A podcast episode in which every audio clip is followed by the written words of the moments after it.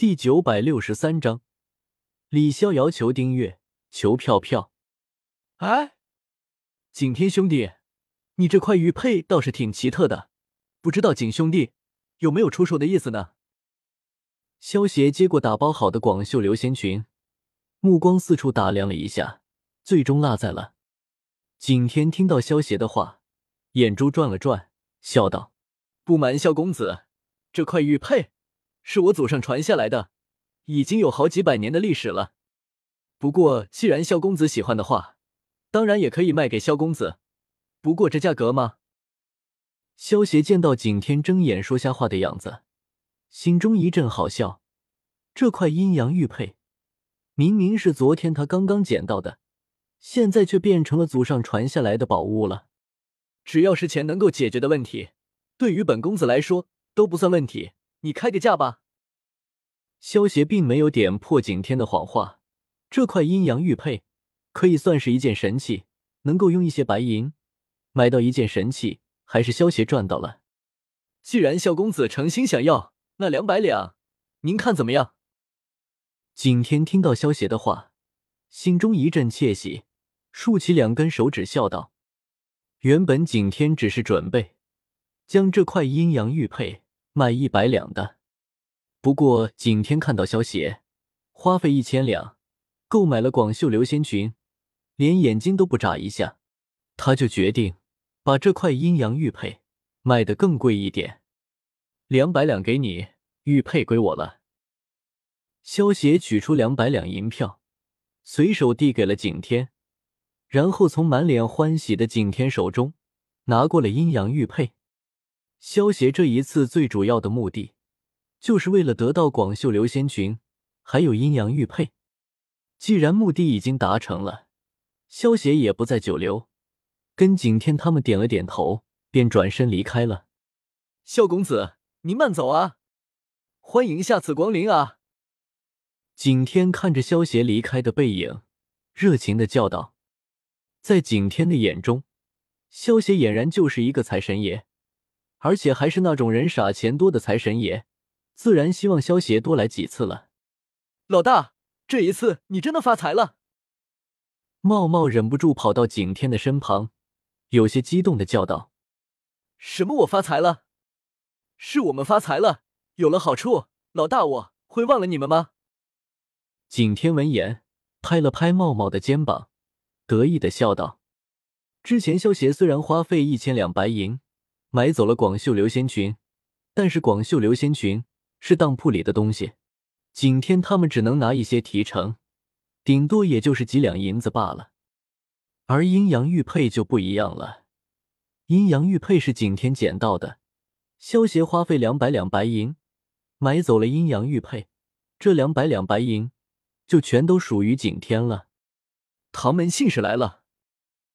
正当景天和茂茂正在决定。怎么花这笔钱的时候，何必平突然出声叫道：“大人，大人辛苦了！大人恭喜发财！”景天听到何必平的话，连忙收好手中的银票，小跑到门口，露出满脸讨好的笑容，朝唐门信使拱手行礼道：“不知大人找小的有何贵干啊？”景天有些好奇的问道。唐门信使对于景天的态度。还是非常满意的，点了点头道：“永安当了掌柜六叔，昨晚已经向我们当家的请辞，已经及时返乡了。”啊，这么突然，六叔不辞而别啊？怎么走的这么着急啊？唐门信使听到景天和茂茂的话，笑道：“六叔九代善传的儿子，终于生了男孩，他正急着回家抱孙子呢。”原来是这样。对了。这位大哥，那你们堂主找我有什么事啊？景天闻言，了然的点了点头，随即有些疑惑的问道：“我们堂主决定将你提升为永安当的掌柜。”唐门信使花落将掌柜的任命书递给了满脸震惊的景天。景天傻愣愣的接过任命书，直到唐门信使离开之后，这才缓缓回过神来。景天的父亲原本就是永安当的掌柜，所以景天一直想要完成他父亲的遗愿，继任永安当的掌柜。如今这个愿望突然实现，让景天的心中生出了一种不敢相信的感觉。另一边，萧协离开永安当之后，便直接赶往了牙行，购买了一座小型的庄园。萧协要在渝州城待上一段时间，有个落脚的地方，总归是方便一点的。当萧协选好心仪的庄园之后，身穿黑袍的李逍遥却悄悄盯上了萧协。李逍遥之所以会出现在这个时空，是因为有女娲娘娘的帮忙，就好像当初李逍遥。在女娲娘娘的帮助下，回到十年前的南诏国一样。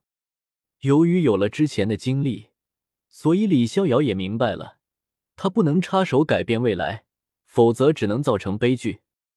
原本李逍遥只是准备躲在暗中，让历史自由的发展，只有在万不得已的时候，才会出手帮助景天完成救世的任务。不过李逍遥没有想到，他还是来晚了一步。景天竟然已经把阴阳玉佩给卖出去了。李逍遥站在街道的屋顶之上，看着下方的萧邪，摇了摇头道：“小子，只能算你倒霉了。反正你这么有钱，应该也不在乎少个玉佩吧？”李逍遥话落，身形一动，出现在了街道的拐角，然后朝着萧邪迎面走了过去。当李逍遥与萧邪擦肩而过的一瞬间，直接使出了飞龙探云手，右手快如闪电的朝着萧邪腰间的阴阳玉佩摸了过去。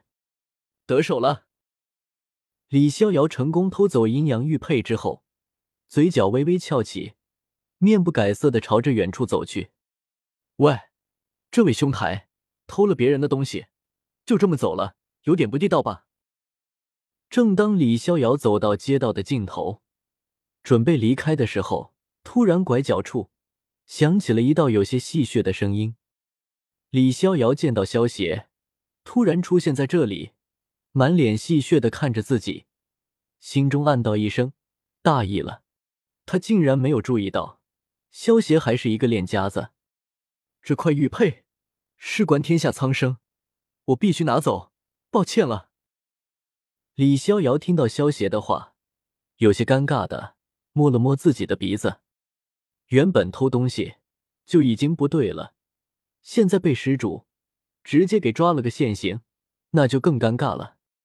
不过这块阴阳玉佩事关天下苍生，李逍遥也只能选择对不起萧邪了。